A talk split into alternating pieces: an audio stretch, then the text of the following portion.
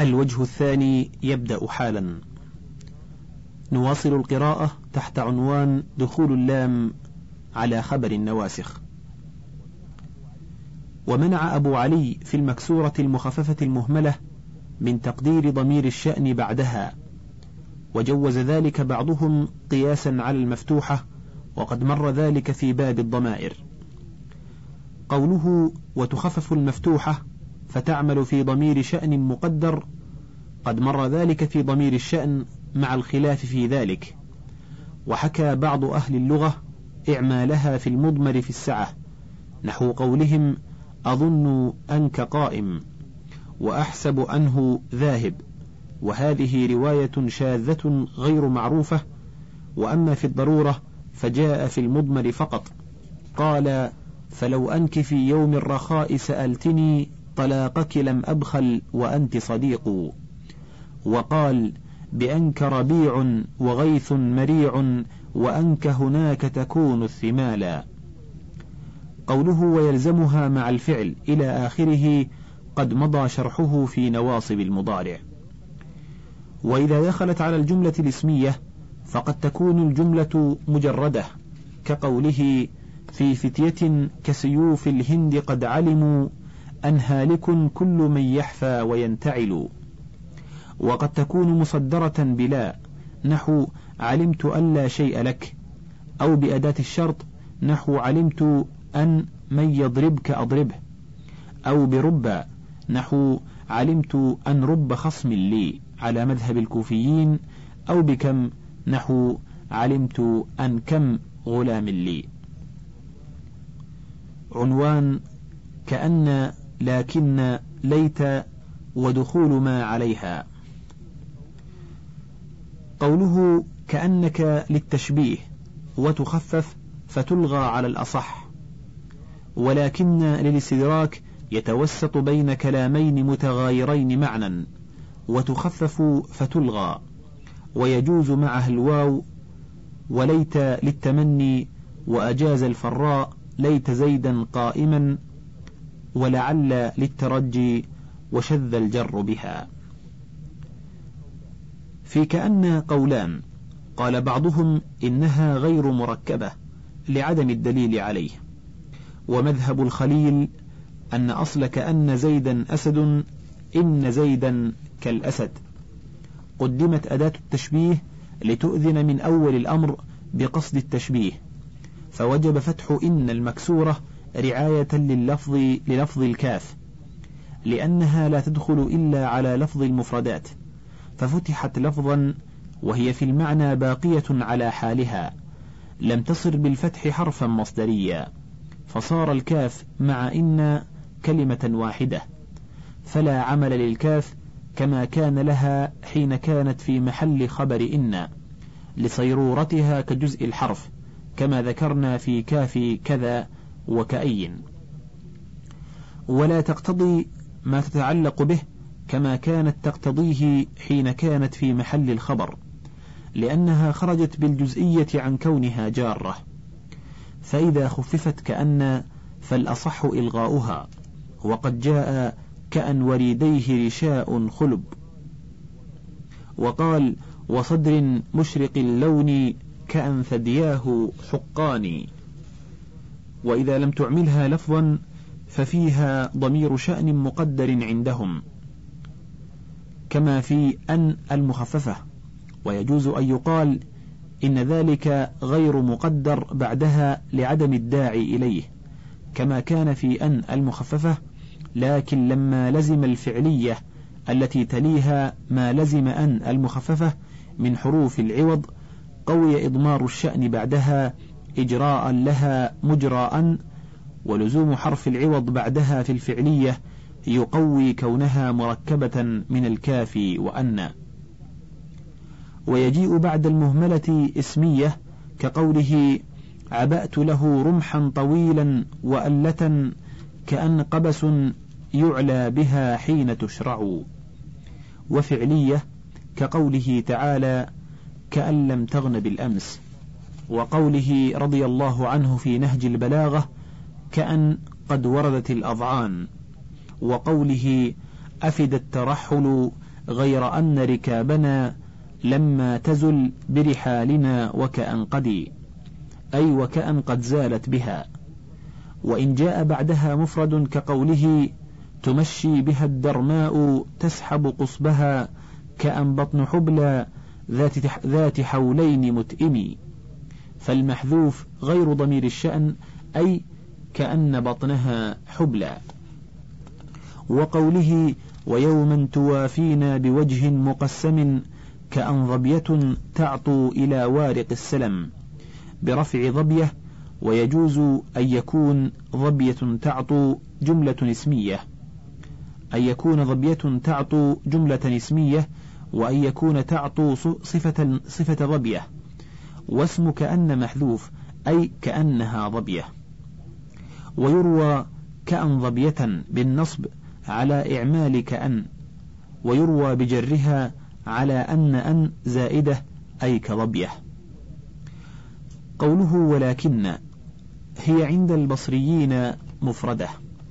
وقال الكوفيون هي مركبة من لا وإن المكسورة المصدرة بالكاف الزائدة. وأصله لا كإن فنقلت كسرة الهمزة إلى الكاف وحذفت الهمزة فلا تفيد أن ما بعدها ليس كما قبلها بل هو مخالف له نفيا وإثباتا. وإن تحقق مضمون ما بعدها ولا يخفى أثر التكلف فيما قالوا وهو نوع من علم الغيب وفيه نقل الحركة إلى المتحرك وهو كما قالوا إن كم مركبة من الكاف وما والأصل عدم التركيب. قوله بين كلامين متغايرين معنى أي في النفي والإثبات والمقصود التغاير المعنوي لللفظي. فإن اللفظي قد يكون نحو جاءني زيد لكن عمرا لم يجيء وقد لا يكون كقوله تعالى ولو أراكم كثيرا إلى قوله ولكن الله سلم. أي ولكن الله لم يركهم كثيرا. وتقول زيد حاضر لكن عمرا مسافر. ولا يلزم التضاد بينهما تضادا حقيقيا بل يكفي تنافيهما بوجه ما. قال تعالى إن الله لذو فضل على الناس ولكن أكثر الناس لا يشكرون. فإن عدم الشكر غير مناسب للإفضال بل اللائق به أن يشكر المفضل ومثله كثير. فإذا خففت ألغيت والأخفش ويونس أجاز إعمالها مخففة ولا أعرف به شاهدا. ويجوز دخول الواو عليها مشددة ومخففة ويجوز كون الواو عاطفة للجملة على الجملة. وجعلها اعتراضية أظهر من حيث من حيث المعنى. وجاء في الشعر حذف نون المخففة للساكنين. قال فلست بآتيه ولا مستطيعه ولك اسقني إن كان ماؤك ذا فضل. قوله وليت للتمني إلى آخره قد مضى شرحه في أول هذا الباب. قوله ولعل للترجي وشذ الجر بها فيها إحدى عشرة لغة أشهرها لعل وعل وجاء لعن بعين غير معجمة ولغن بغين معجمة وآخرهما نون وجاء رعن ورغن بجعل الراء مقام اللام ولأن وأن ولعاء بالمد. قال لعاء الله فضلكم علينا بشيء أن أمكم شريم. وقد يقال لعلت كربت. وعقيل يجرون بلعل مفتوحة اللام الأخيرة ومكسورتها وكذا بعل مكسورة اللام ومفتوحتها. قال فقلت ادع أخرى وارفع الصوت جهرة لعل أبي المغوار منك قريب. وهي مشكلة لأن جرها عمل مختص بالحروف ورفعها لمشابهة الأفعال وكون حرف عاملا عمل الحروف والأفعال في حالة واحدة مما لم يثبت. وأيضا الجار لا بد له من متعلق ولا متعلق لها هنا لا ظاهرا ولا مقدرا فهي مثل لولا الداخلة على المضمر المجرور عند سيبويه جارة لا متعلق لها. وفي البيت الذي أنشدناه إن روي بفتح اللام الأخيرة يحتمل أن يقال اسم لعل وهو ضمير الشأن مقدر وأبي المغوار مجرور بلام مقدرة حذفت لتوالي اللامات أي لعله لأبي المغوار منك جواب قريب.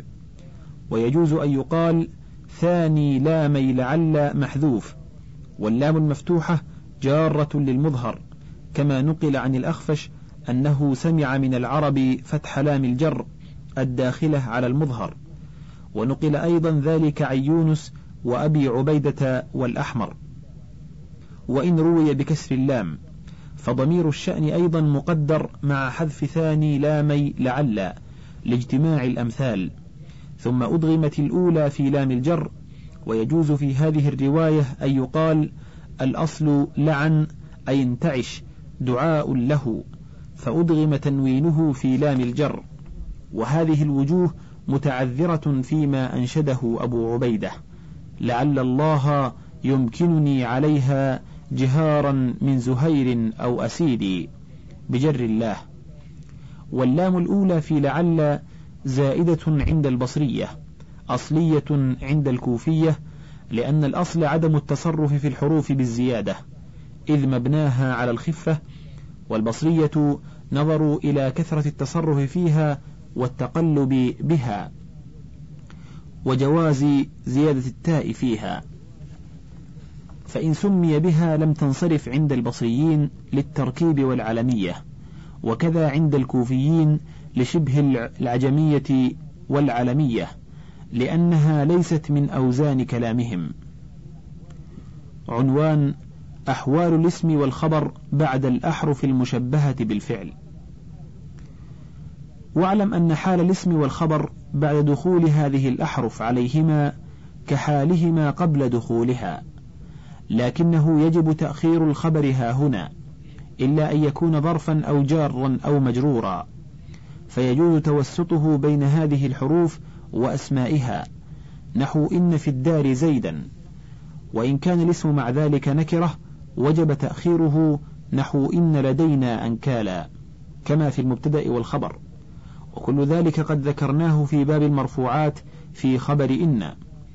ولا يجوز حذف أسمائها التي ليست بضمير الشأن إلا في الشعر على قلة وضعف كقوله فلو كنت ضبيا عرفت قرابتي ولكن زنجي غليظ المشافر. في من روى برفع زنجي أي ولكنك زنجي.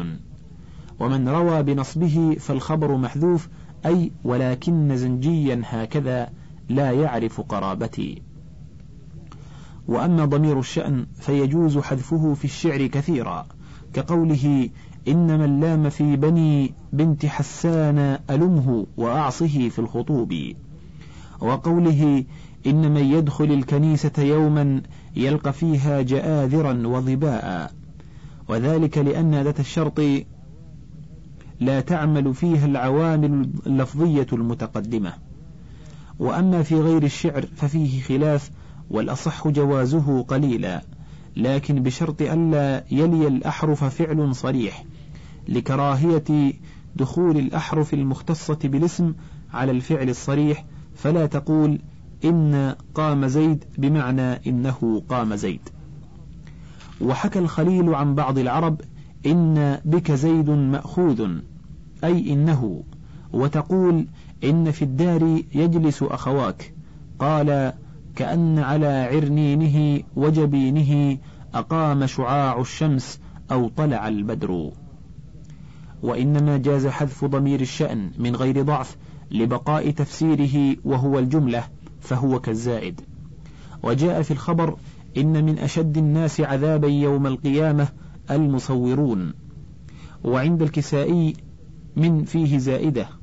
وعند ابن كيسان الحروف في مثله غير عاملة لفظا كالمكفوفة. وإذا علم الخبر جاز حذفه مطلقا سواء كان الاسم معرفة أو نكرة. والكوفيون يشترطون تنكير الاسم لكثرة ما جاء كذلك نحو قوله إن محلا وإن مرتحلا وإن في السفر إذ مضوا مهلا. أي إن لنا محلا في الدنيا ومرتحلا في الآخرة وإن في رحيل السفر إذا مضوا إلى الآخرة مهلا أي سبقا أي لا يرجع الراحلون إلى الآخرة.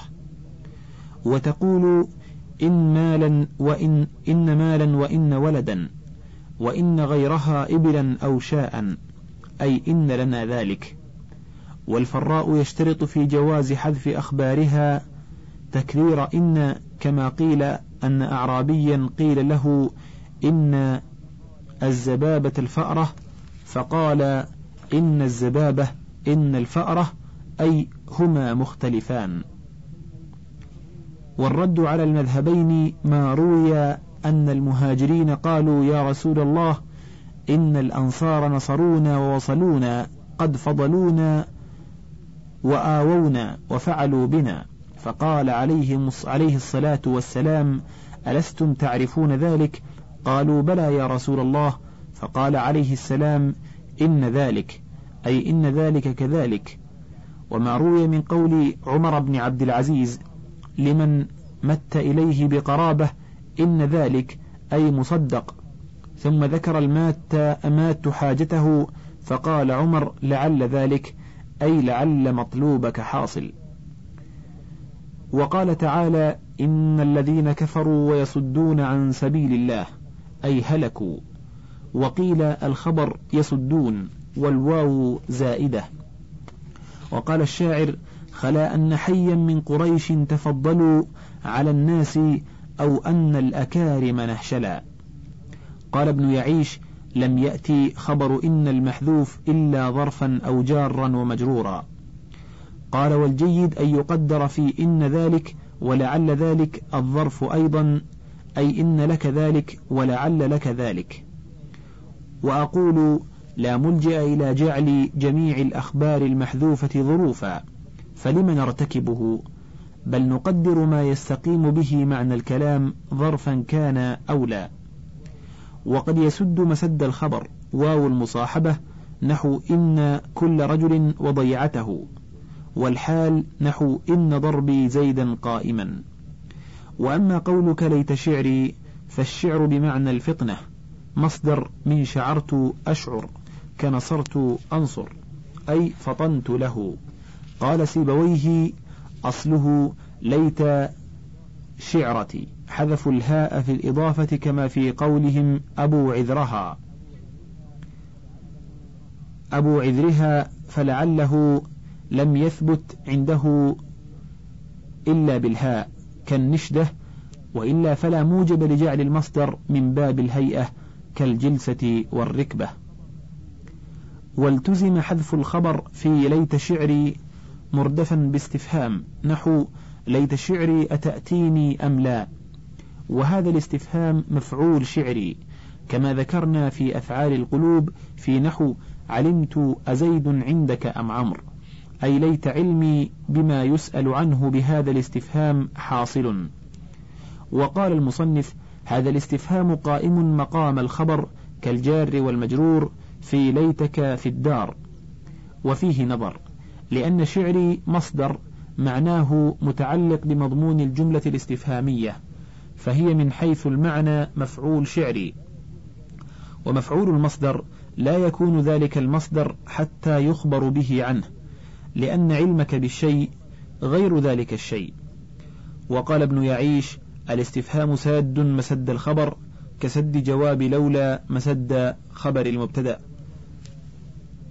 وفيه أيضا نظر لأن محل خبر شعري الذي هو مصدر بعد جميع ذيوله من فاعله ومفعوله فمحله بعد الاستفهام.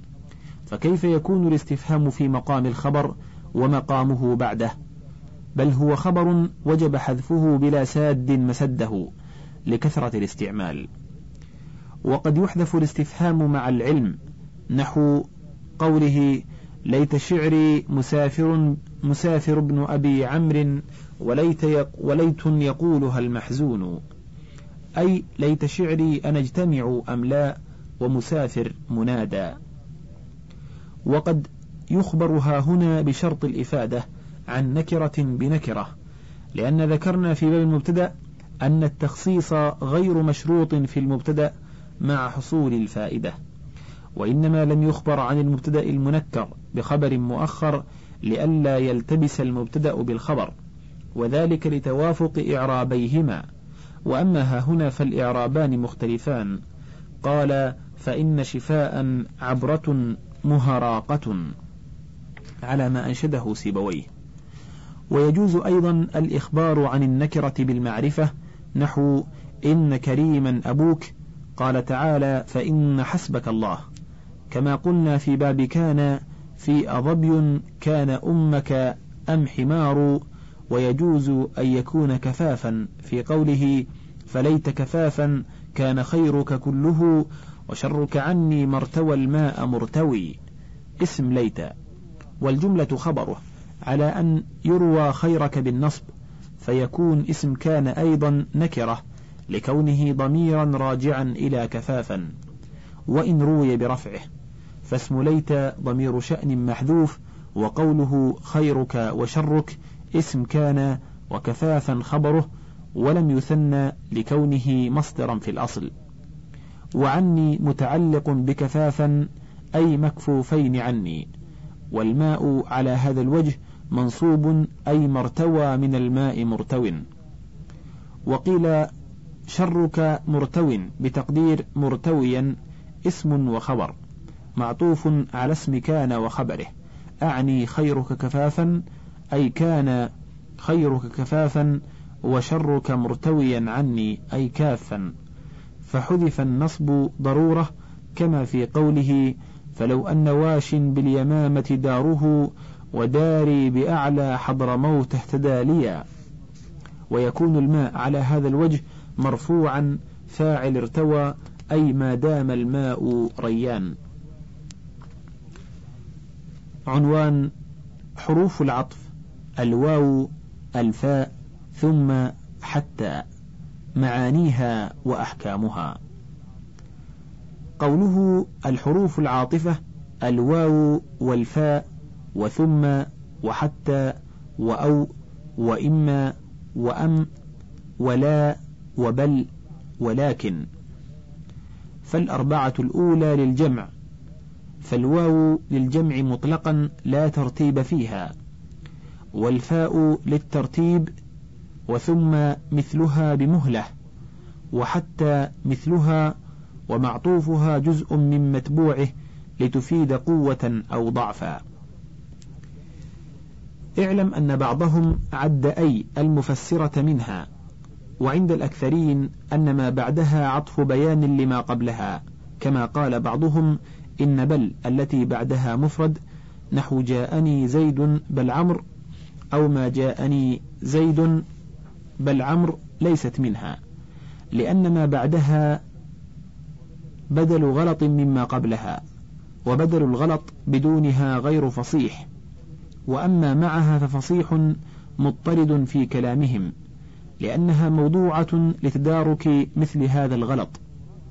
قوله للجمع مراد النحاة بالجمع ها هنا ألا تكون لأحد الشيئين أو الأشياء كما كانت أو وإما وليس المراد اجتماع المعطوف والمعطوف عليه في الفعل في زمان أو في مكان. فقولك جاءني زيد وعمر أو فعمر أو ثم عمر أي حصل الفعل من كليهما. بخلاف جاءني زيد أو عمر أي حصل الفعل من أحدهما دون الآخر. قوله فالواو للجمع مطلقا معنى المطلق أنه يحتمل أن يكون حصل من كليهما في زمان واحد وأن يكون حصل من زيد أولا وأن يكون حصل من عمر أولا. فهذه ثلاثة احتمالات عقلية. لا دليل في الواو على شيء منها. هذا مذهب جميع البصريين والكوفيين. ونقل بعضهم عن الفراء والكسائي وثعلب والربعي وابن درستويه وبه قال بعض الفقهاء إنها للترتيب. دليل الجمهور استعمالها فيما يستحيل فيه الترتيب وفيما الثاني فيه قبل الأول كقوله أغلي السباء بكل أدكن عاتق أو جونة قدحت وفض ختامها.